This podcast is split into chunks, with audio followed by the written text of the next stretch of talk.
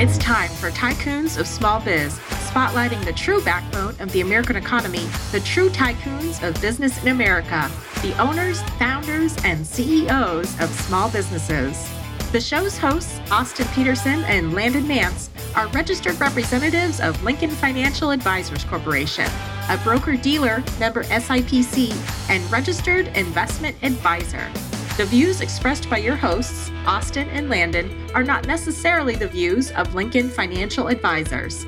Backbone Planning Partners is a marketing name for registered representatives of Lincoln Financial Advisors. Now let's lean in as Austin and Landon connect with this week's Tycoons.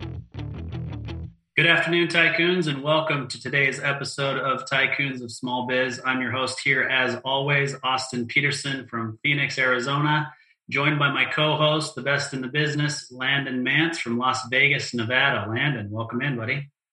Thank you, and beautiful goatee there, sir.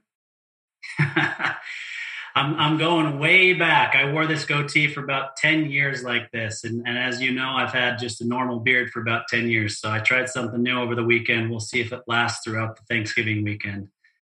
So, uh, before we jump in and get started and introduce our guest for today, if today's the first time that you're listening to Tycoons of Small Biz, this is a small business podcast or a radio program that's put together by small business owners for small business owners.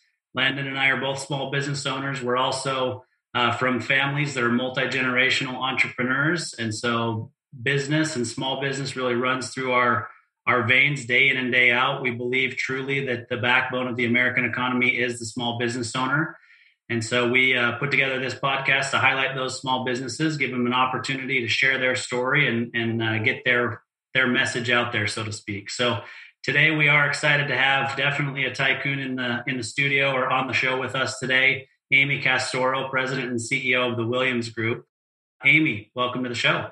Thanks for having me here, guys. It's an honor. I appreciate it.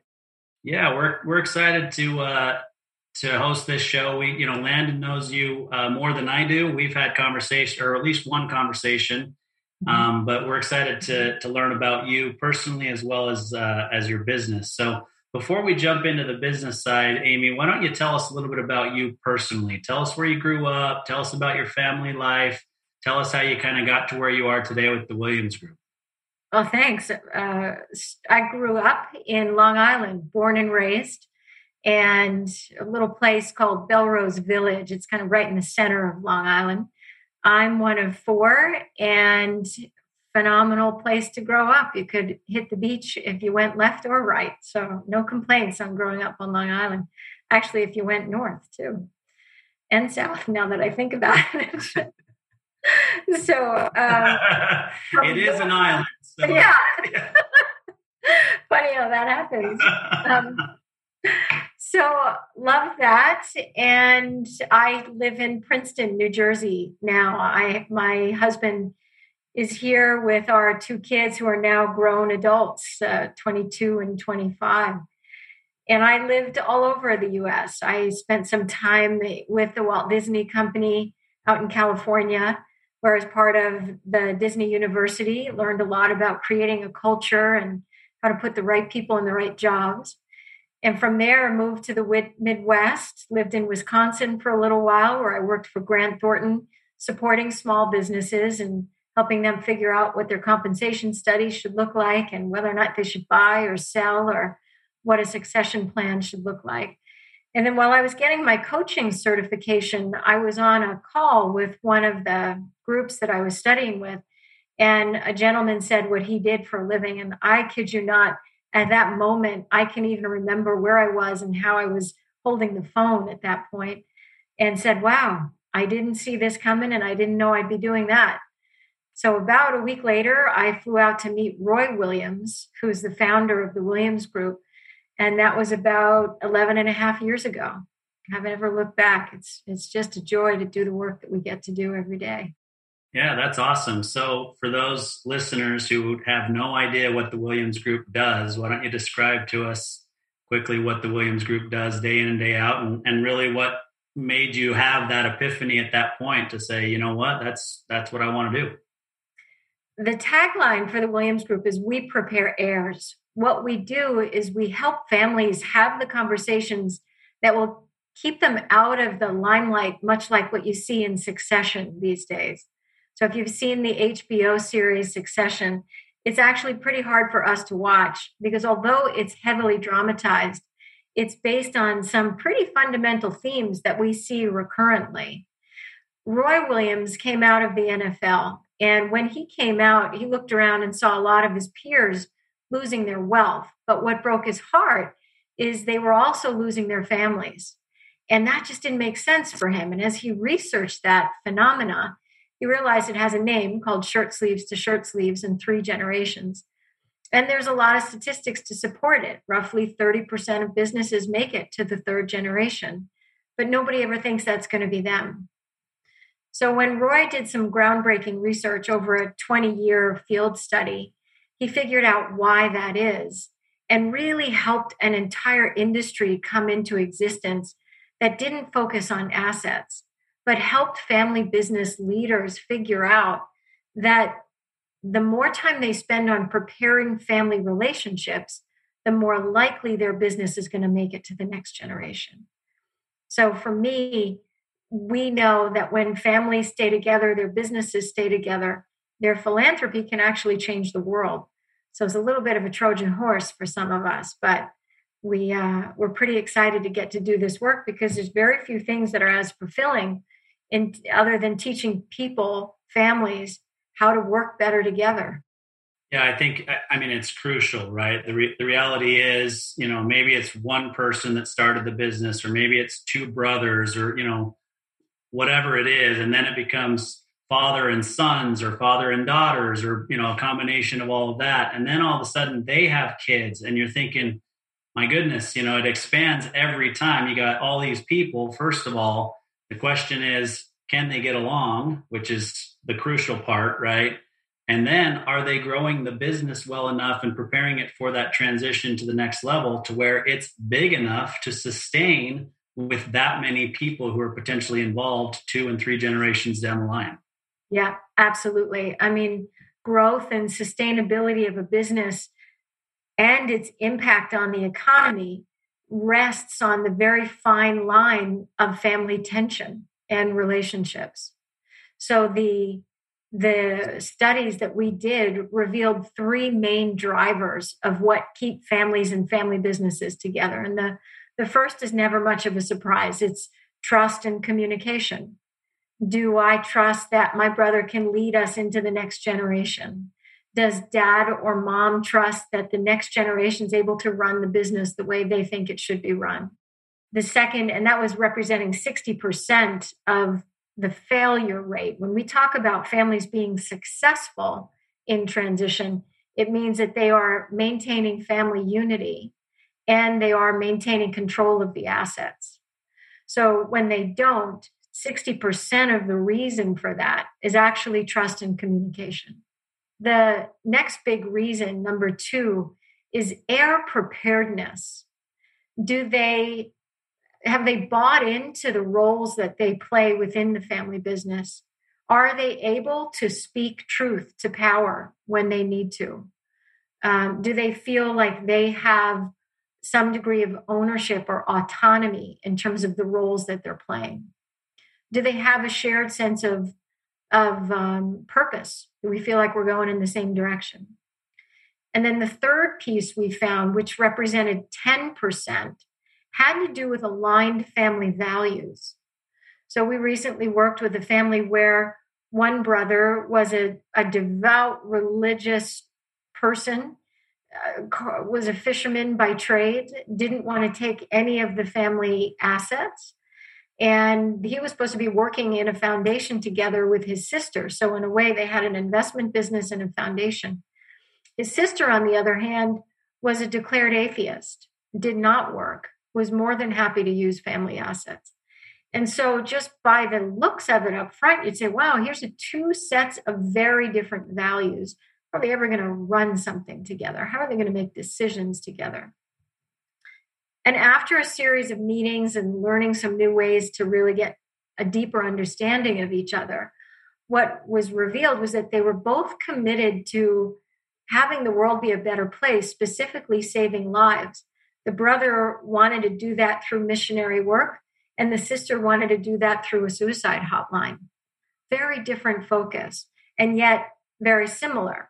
So once they could understand each other's perspective and really appreciate where they were coming from, what seemed like very divergent sets of values were actually very similar. So they were able to to make decisions more quickly as a result of aligning, not necessarily agreeing.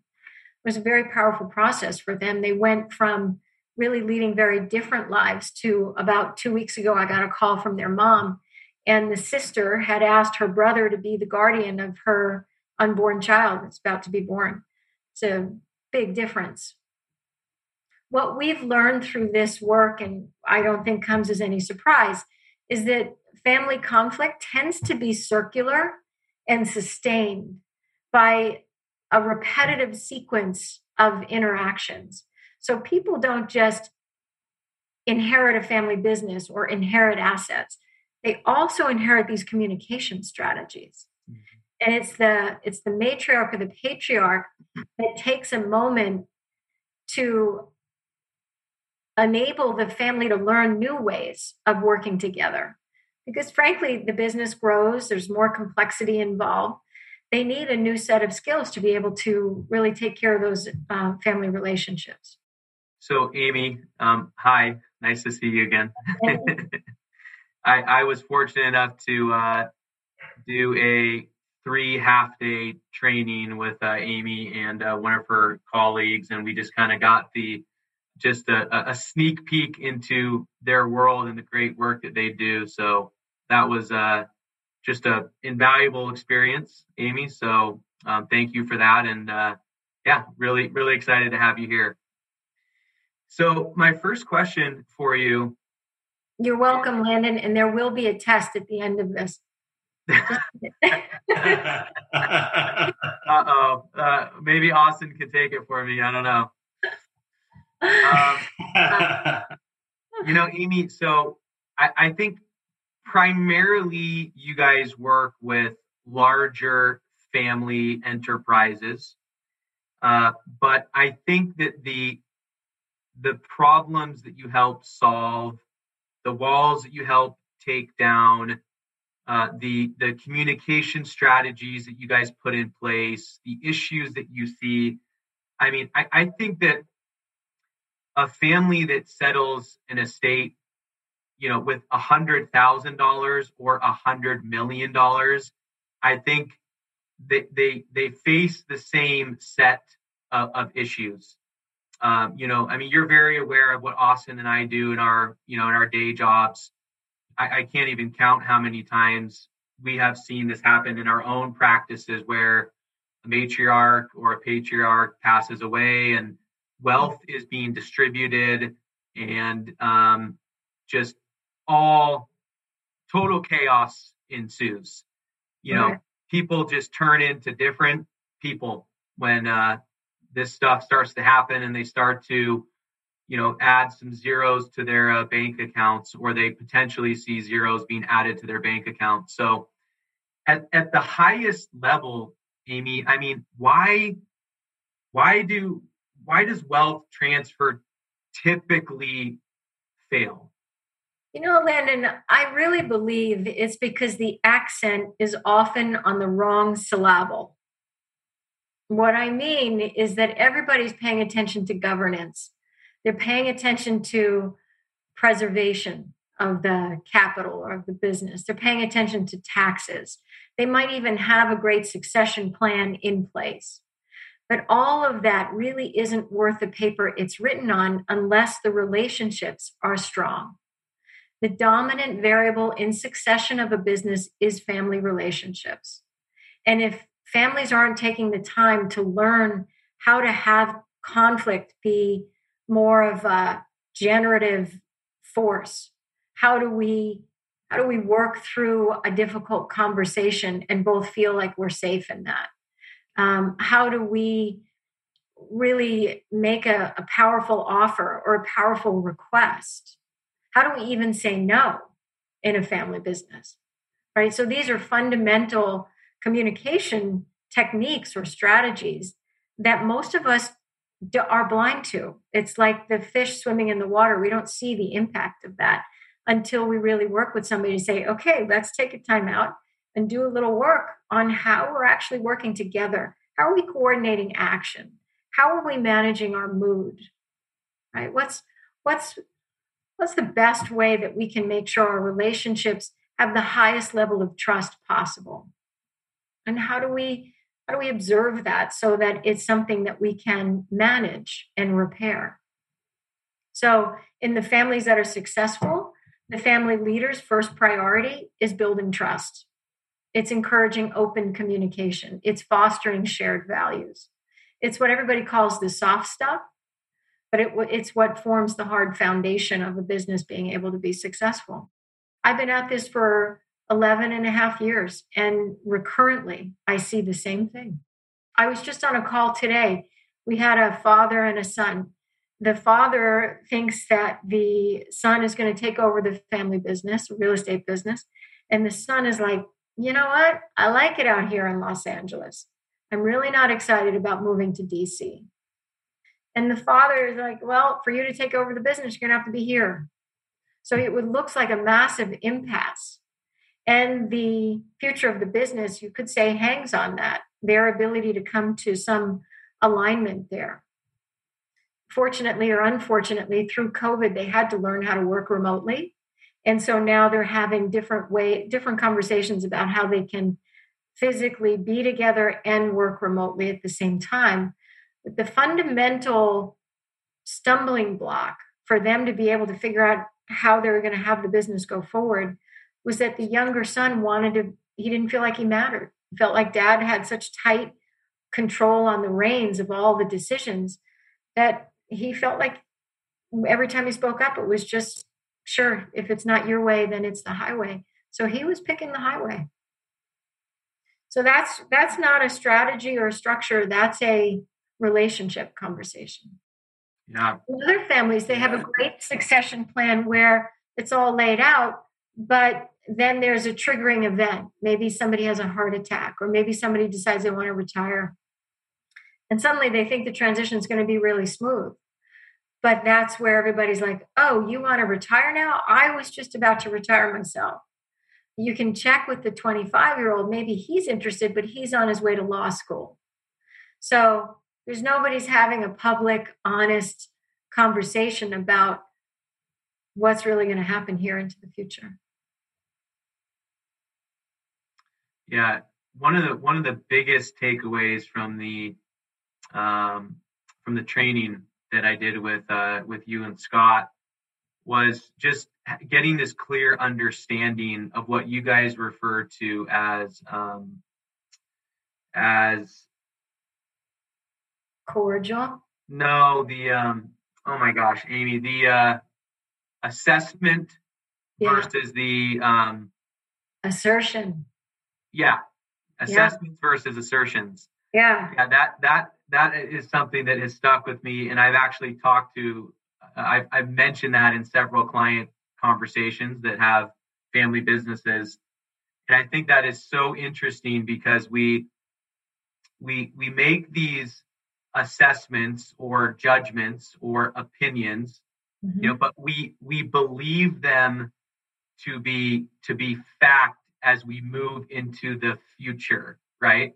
Right and I, I, think that is just such an interesting thing to think about when you when you um, are exploring these these types of impactful important conversations so my, my question is when when you're brought in and you are you are uh, brought in to help uh, a, family to prepare the heirs to give themselves a better shot at a successful transition of a family business or, or a transition of family wealth, what would you say are maybe the, the one or two opinions or judgments from the uh, you know the people at the at the top of the hierarchy when they are looking down at their at their heirs there's so many landon i was on a call today where the distrust was so strong and it was a really a wild cycle where the son felt like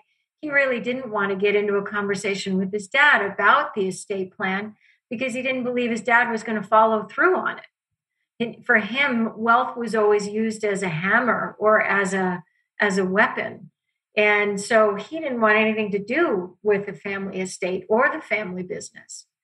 So he distrusted, he, he had the assessment that his dad was too controlling. And then the dad has the assessment that the son is angry and untrustworthy because every time the son has a conversation with him, it blows up. So they don't know how to have a conversation where it's safe enough for them to be honest. So the distrust is just gaining mass. In most families, they keep that under the rug. They never let that surface. We call that cordial hypocrisy. So the the distrust the assessment is if we don't talk about it, it'll go away. That's one assessment. The other assessment they have is I've got an estate plan, I've got a succession plan, and that's going to do the talking for me. So I don't have to do anything about that.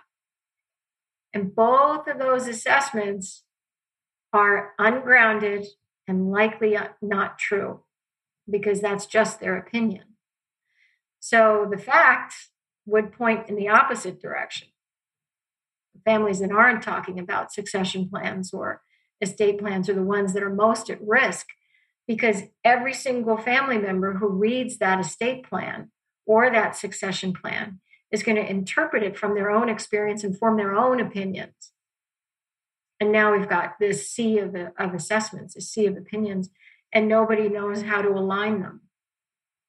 Nobody knows how to talk about the ones that are slightly out of alignment.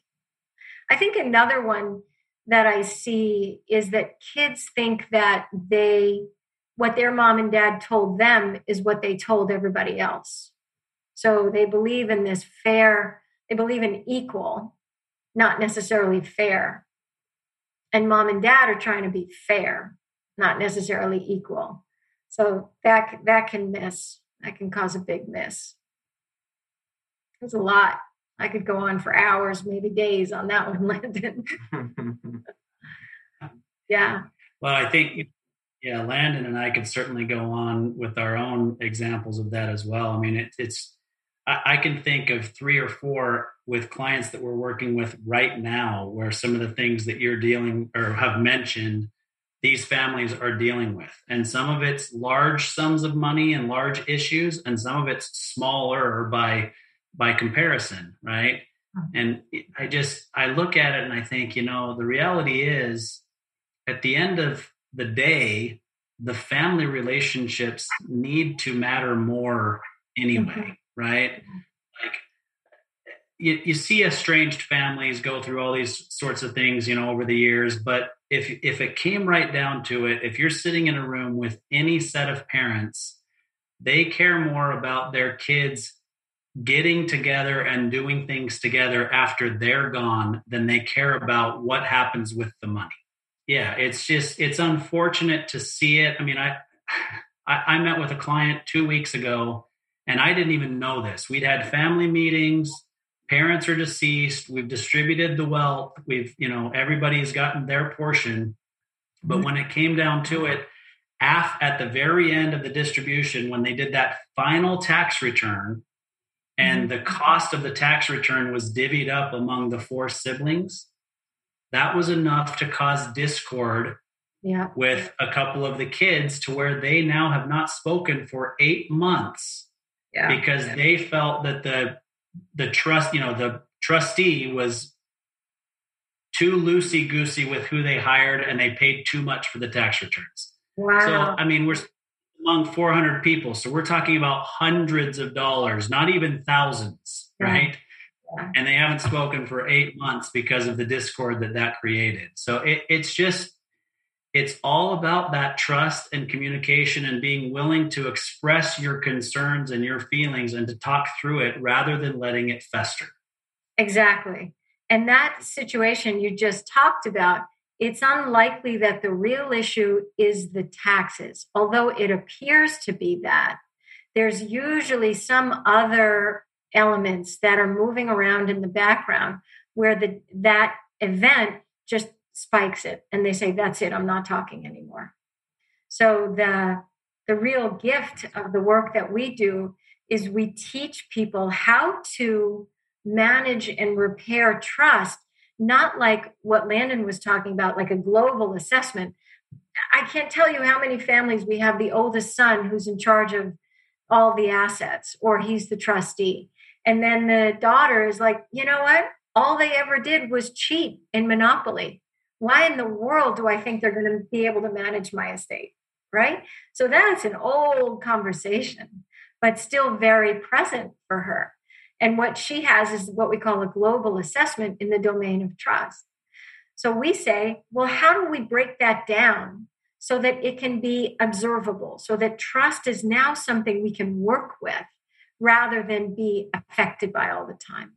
So we teach them is that a is does she not trust her brother in his competence to be able to manage it well? Does she not trust his sincerity like he's not going to do what he says he's going to do? Or does she not trust his reliability to always come through when he's going when he says he's going to do something?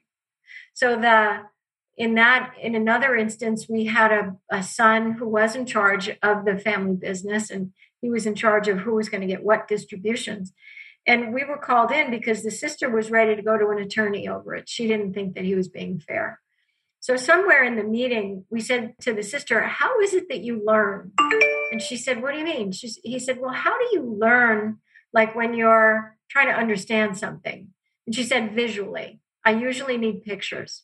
So we said to the son, Can you draw pictures of how the money flows in this business, how where it comes in, what happens when it's in the business, and how you decide that it goes out? I kid you not, about an hour and a half later, she a huge sigh of relief she said, I had no idea. I had no idea of all that you were managing and what was behind it. She can see now that his intentions are good and that together now they know how to have conversations and how to figure it out. But it was just a misunderstanding and a global assessment on her part. Like, he never makes any sense when he has a conversation with me. So I quit. Off to the litigator she goes. So it's really just that's really about breaking down the, the communication structure in a way that she could understand and rebuild the relationship. The biggest mistake I see heads of businesses and, and families make is they have the assessment that if they tell their kids about the succession plan or the estate plan, it's going to derail their motivation. And what happens is we end up with next gen who are in their 50s and still don't have a clue. And then that day comes when the music stops for mom and dad. But the kids have no idea what's expected of them. They don't know what the plan is. But everybody else involved, like the estate planner, like the financial planners, like the CPAs, they know their job. They know the other people on the team's job. But these these next gen family members, the offspring, have absolutely no clue. So it's really unfair. I'm not suggesting they need to say how much or even when, but I suggest there is a conversation about here's what I'm thinking, here's the plan. And then the family can have a conversation about, well, if we are going to have distributions or if we are going to have you work in the business, then what's the standard? Right? Remember I talked about one leg of trust is is competence how do we declare that you're competent to come and work for the business or to even begin to receive assets? And that can be a code design conversation. That can be I need you to work outside the family business for two years. I need you to be competitive with outside candidates in the business. I need you to show me you can save over X amount of dollars before we start giving you money to manage. So, as a family, they can come up with those. And the the offspring or the next generation, they come up with some great strategies for that. Really exciting stuff. We philanthropy yeah, is always yeah. it sort of shows up in philanthropy too, where mom and dad think, oh, these kids aren't going to want anything to know about philanthropy. Or another thing I hear is mom and dad say, we're giving it all to charity. We're not going to give any of it to you guys. And in some ways, it's a little bit of a threat where the next gen is like, oh, is that how you're manipulating me to stay in line? really bad idea. We suggest that if you are going to give it to, to charity, let them know that's your value structure. It's not because of anything they did or didn't do, but it's something that's important to you, not about them. But have the conversation before the music stops. yeah, I, I honestly, I think it really comes down to regardless the communication of what your expectations and desired outcomes are, right? So, and it doesn't have to have anything to do with the actual money. It's these are our values. This is what we believe in strongly. This is what we expect our family to continue to do after we're gone. This is, you know, we've raised you a certain way for a reason. And it, it just opens up that opportunity to explain to them the way that you would like things to be. And to even as a parent you know i put, I put myself in this position understanding that i've got adult children now. You know my kids are 21 and 18 mm-hmm. and and having them understand what i want them to be able to do in the future but also it gives me an opportunity as a parent to say you know i think i kind of missed the mark on this it's an opportunity for me to kind of unload and say things that I didn't do appropriately and I wish I would have done better. I would like to to work on this going forward so that you understand where I'm coming from so that you don't make the same mistakes with your children. Mm-hmm. And you know, you just there's so many different dynamics that become compounded with wealth. But yeah. the reality is it's still about the personal relationships and the values. No question about it. Everybody says they want to have a legacy whether they're intentional about that or not, they will have a legacy. That legacy is going to be built on relationships. Those relationships are built on communication skills. And in most families, they inherit the communication skills right alongside the opportunities or other resources. And so it's when the family takes a pause and says, you know, let's capture what we're doing well much like what you were saying, Austin. And let's capture what we could be doing even better without blame, right? We're going to draw a line in the sand and say, going forward, I need you to be more accountable when you make a promise. So, so often the people we work with are coming from really very modest means. They grew up with almost nothing and they become entrepreneurs. We worked with a family where there were eight kids and the dad was a amazingly successful entrepreneur. He came to us and said you know the cost the purpose of my creating this wealth was to give my kids a better life than what i had. And i would say 99.9% of them say that. The cost of giving them that better life was my availability was my time with them and i feel like it's starting to show up in their adult relationships with me.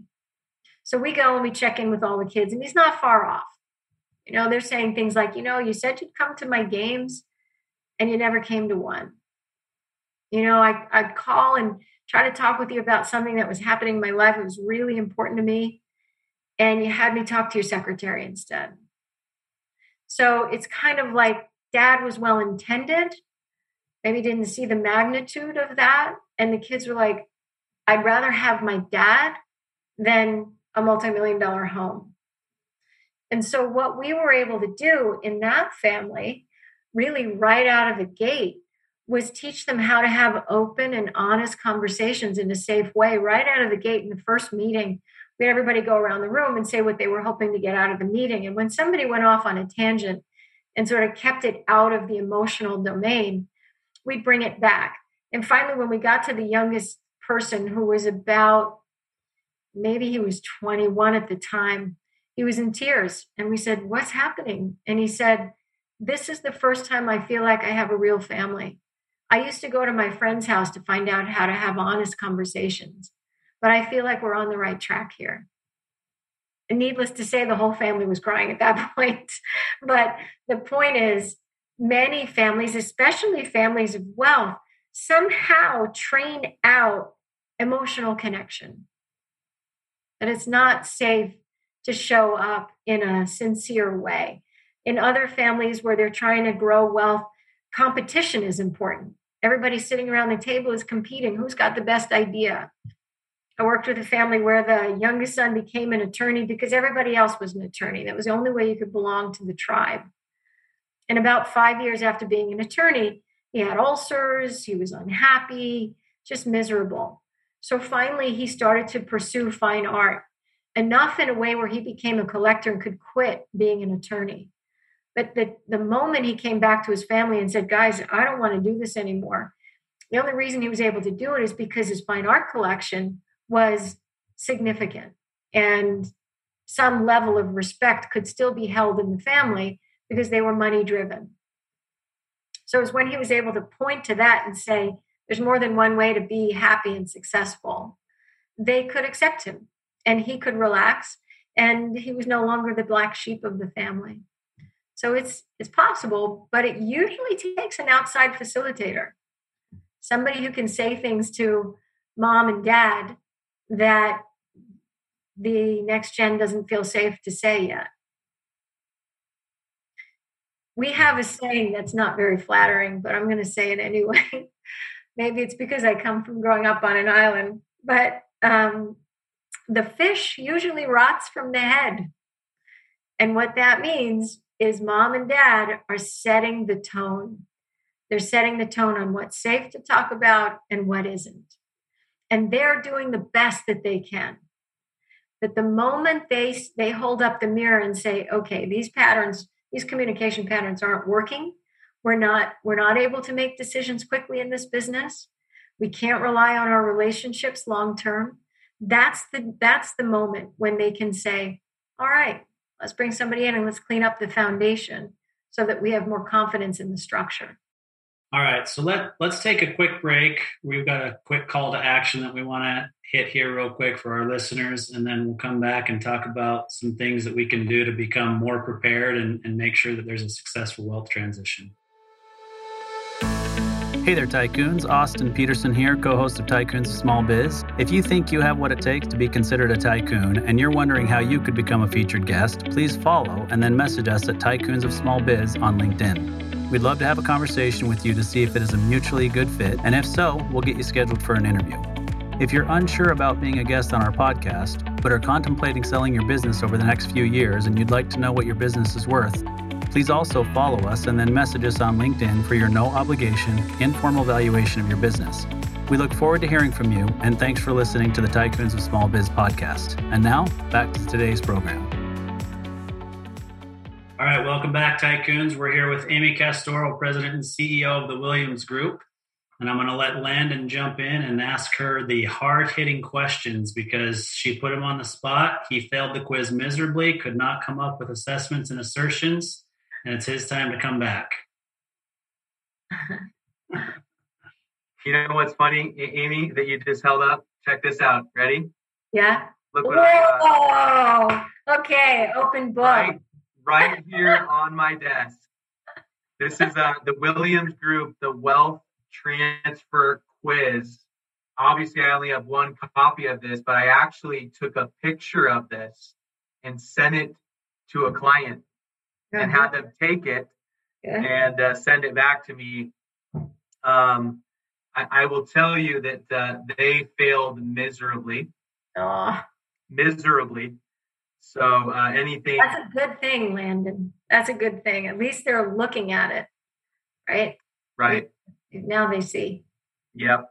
Yep. Absolutely. So I, I, I love it. It's a short little quiz, but it it helps to just kind of uh, yeah open your eyes to some things that you probably aren't thinking about. Yeah, I mean, we could read some of those out, Landon. Of those questions, I'd say the ones that are the most important well, really, they all are. Those 10 questions are based off of the research that we did. And so they're validated against being able to track is this trust and communication? Is this heir preparedness? Or is this alignment of values? So even just taking the quiz starts to give people the language they need to start shedding some light on this whole area of how do I prepare the family? I've done a great job preparing assets for the family, even a business for the family. But how do I start to prepare the family for those assets? And so one of the, the questions that I love on there is our current wills, trusts, and other documents make most asset distributions based on heir readiness, not their age. And that one, most people will say, yeah, no, I, I, I agree. I think it should be their age. But what we're finding out is that age is a really poor indicator of readiness because for everybody, that's a different number. I have clients who are 60, 65, and they're still not ready to manage because they have a different interpretation of what ready is. So that's that's one of those great questions that I think is worth if you ask anything, that's that's the one to start. And then the follow-up question we would ask is what does ready look like for mom and dad? What do they think ready means? And then what do the kids think ready means? It might be two different things. Yeah, absolutely. Absolutely. One of the things I, I find really interesting about, um, you know, kind of this preparedness work that you guys do is, is you talk about a, a family wealth mission statement or a family values, you know, mission statement. So, um, talk to us if you would just about kind of like what what what is that and why why is that important in the work that you guys do? Yeah, the mission statement is kind of the guide rail. So I'm a terrible bowler, worst bowler you that I mean, not kidding. Like you have to watch mouth guards required when I bowl. Terrible. But they put these things in the in the gutters where I could get the ball all the way down. I don't know what they're bumpers. They're called bumpers. bumpers. So the mission statement is like bumpers. It gets everybody on the same page, moving in the same direction, and creates a context for them to be an individual inside the collective. One of the biggest friction points is that the parents think the kids will never be ready, even though they're 30 or 40 years old. And so, this conversation about a mission statement helps the kids start to see well, what is my role in all of this? How can I be a contribution? We worked with a family where the dad started, came from nothing, built a business, sold it, three fabulous kids, all got married, have kids of their own. He put them up in beautiful homes, bought them beautiful cars, and said, guys, belong to two country clubs because you'll have an even better network that way. So when we met all the kids, they all talked about something called the walk of shame. I'm like, what is the walk of shame?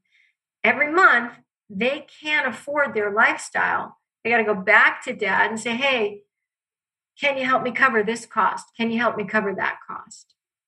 And so, what was missing for them is a conversation about what is the use and purpose of this wealth? Is it for you to give it to me and then me to spend? Or is it for us to be able to live a lifestyle that you never thought possible and there isn't any guilt in that? Right? How do we be wealthy in an aligned, responsible way? One thing that emerged from that is the all the kids all said, We we'd love to be able to give back and the dad said, Well, for hundreds of years, we've been given to the zoo, and that's what we're going to keep doing.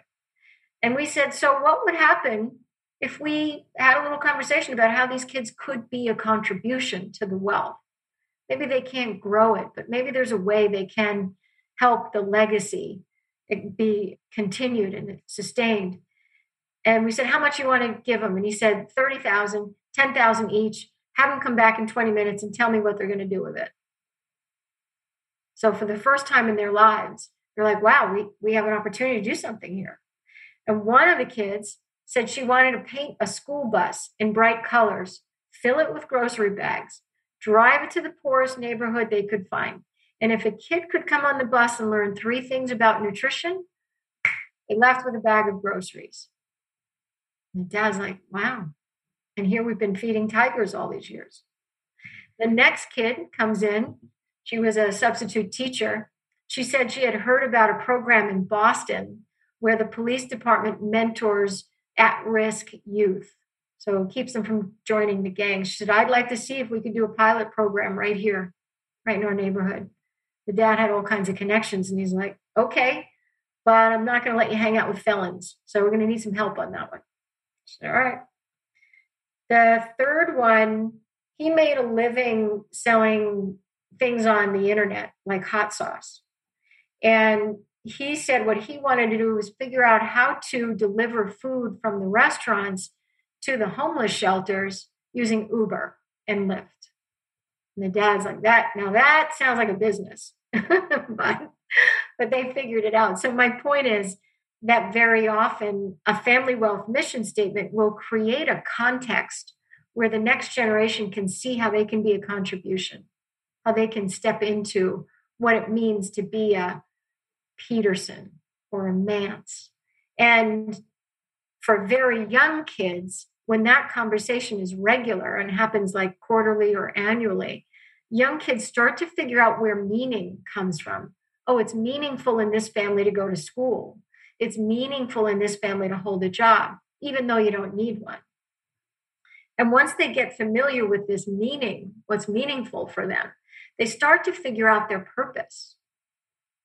And now they're not living in the shadow of mom and dad who made great wealth and saying to themselves, I'll never get that lucky again. And odds are they won't.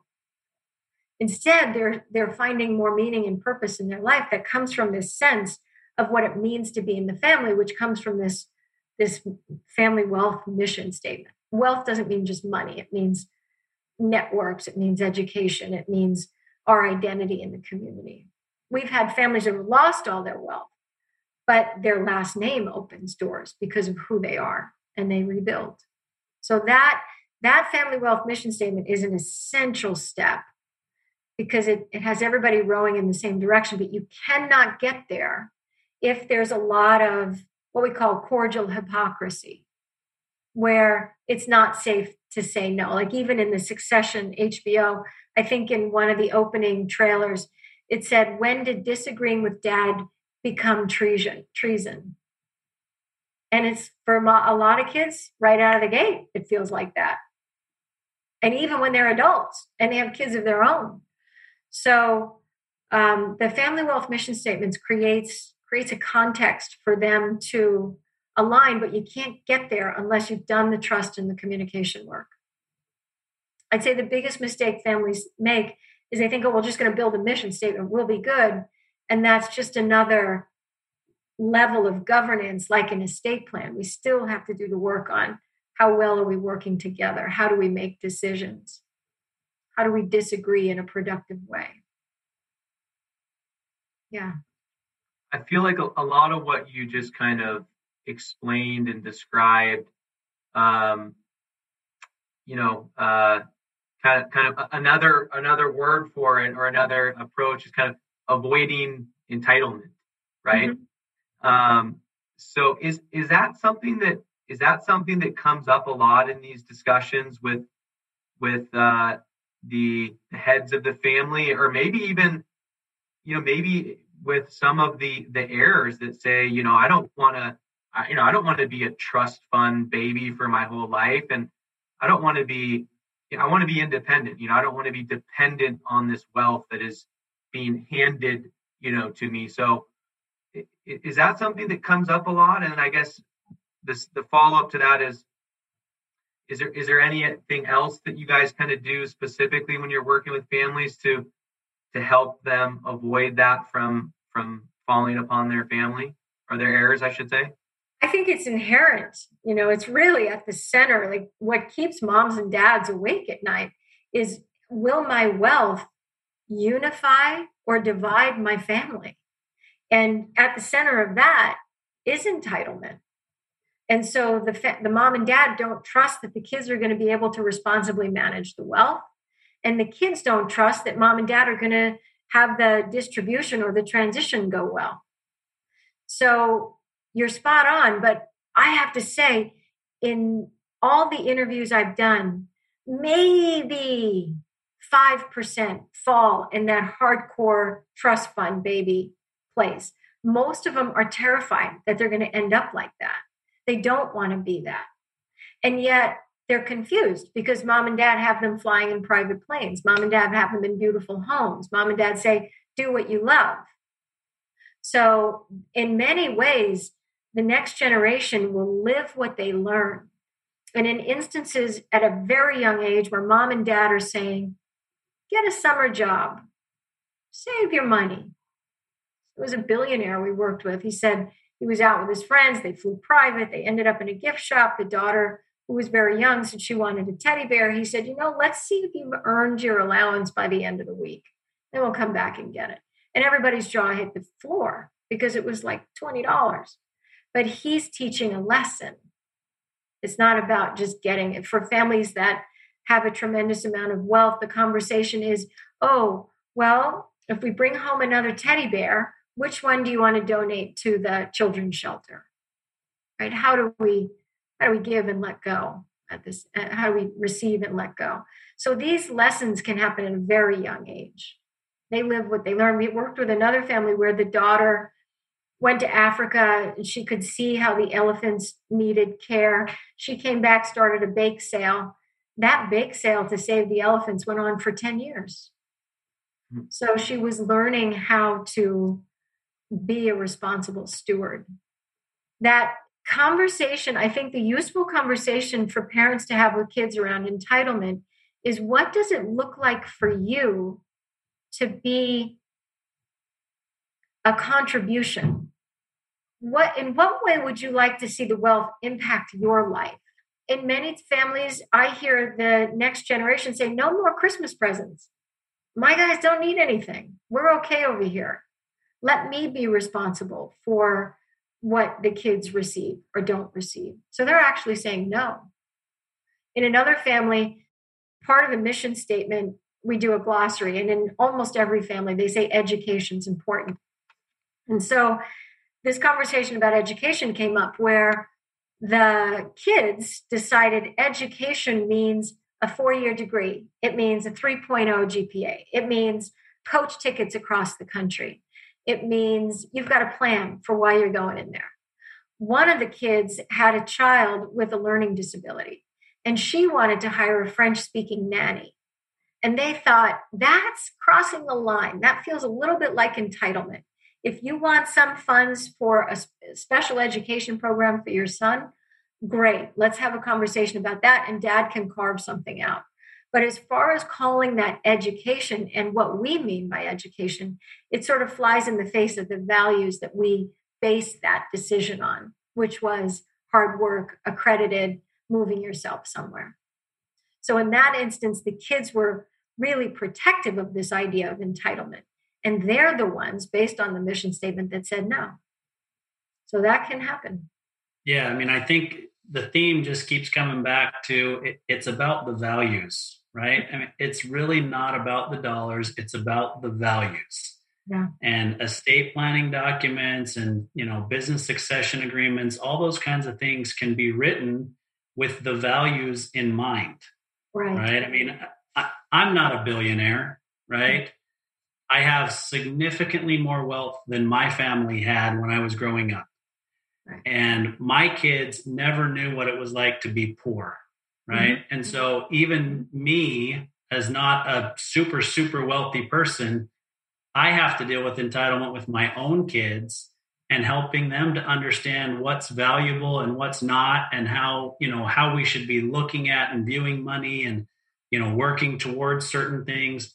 The principles are the same. It's really about values, teaching them inside of our own family raising kids who understand what's what's important in life. Yeah. And then the money doesn't matter. No. Uh, exactly. And that is the place to pay attention, Austin. It's never about the money, although everybody says it is. The other thing that I think is funny is parents don't think the kids know that they're wealthy. Right? That's another one of those assessments, Landon's, that this really usually pretty far off, even though parents say, Well, we live such a humble life. How could they possibly know? And I interview those kids. I say, What's the ballpark of your parents' net worth? And they go, Well, we Googled the size of the house. Well, we know they sold the business. Well, their income is public. Well, um, we were the only ones in the class taking vacations and coming back with a tan. And it was about fifth grade that I realized not everybody only has one house. So the kids sort of figure it out they they have an idea the question they're in is what's their responsibility with it And for some, that's really scary. So it is about the values, Austin, but it's also very much about the ability to have a conversation about those values. Because if the kids think they have to have mom and dad's values, no thanks. But if they feel like the conversation is safe where they can express their own, then a funny thing happens. The funny thing is, the kids think they're expressing their own values, and mom and dad have their values. But in the end, they end up being pretty much the same, like the story I told earlier. We had a family where the dad didn't want to distribute wealth because he was pretty sure the kids were not going to support the Jewish Community Foundation.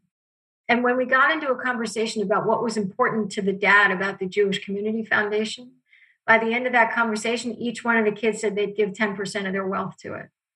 Because it wasn't about the Jewish Community Foundation, it was what it meant to their father and what he meant to them. They'd never seen him cry before, they had no idea it was that level of depth. And that they could get behind. So, yeah, the values there are about love and compassion and being able to express that. Well, Amy, another uh, terrific, enlightening conversation as usual with you. But unfortunately, we uh, are very much out of time. Uh, just before we wrap things up here and uh, go our separate ways, for any anybody that wants to maybe dig a little bit a little deeper into what you guys do, maybe track down your book or you know poke around on your website, what's the best way for for people to find you guys? Uh, thanks for asking, Landon. The book is available on Amazon. So you can see a bunch of reviews there and you can get a good sense of what that book is about. The website, thewilliamsgroup.org, and we publish a lot there. We publish probably monthly.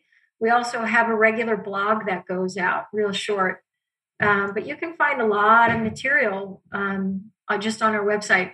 And you're well, more than welcome to reach out to me, amy at thewilliamsgroup.org. I'd be happy to hear from you. Fantastic. Well, Amy, thank you so much for joining us. Uh, happy Thanksgiving to you and your family. And uh, we look forward to staying in touch and maybe having you on the show again in uh, six or 12 months. Oh, that would be great. In Austin, I love the goatee. Keep that. It's work. you heard it here, tycoons.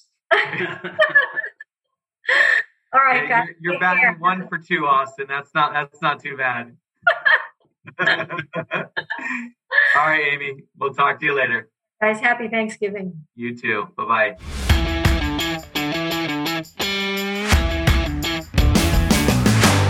You've been listening to Tycoons of Small Biz, proudly hosted by Austin Peterson and Landon Nance.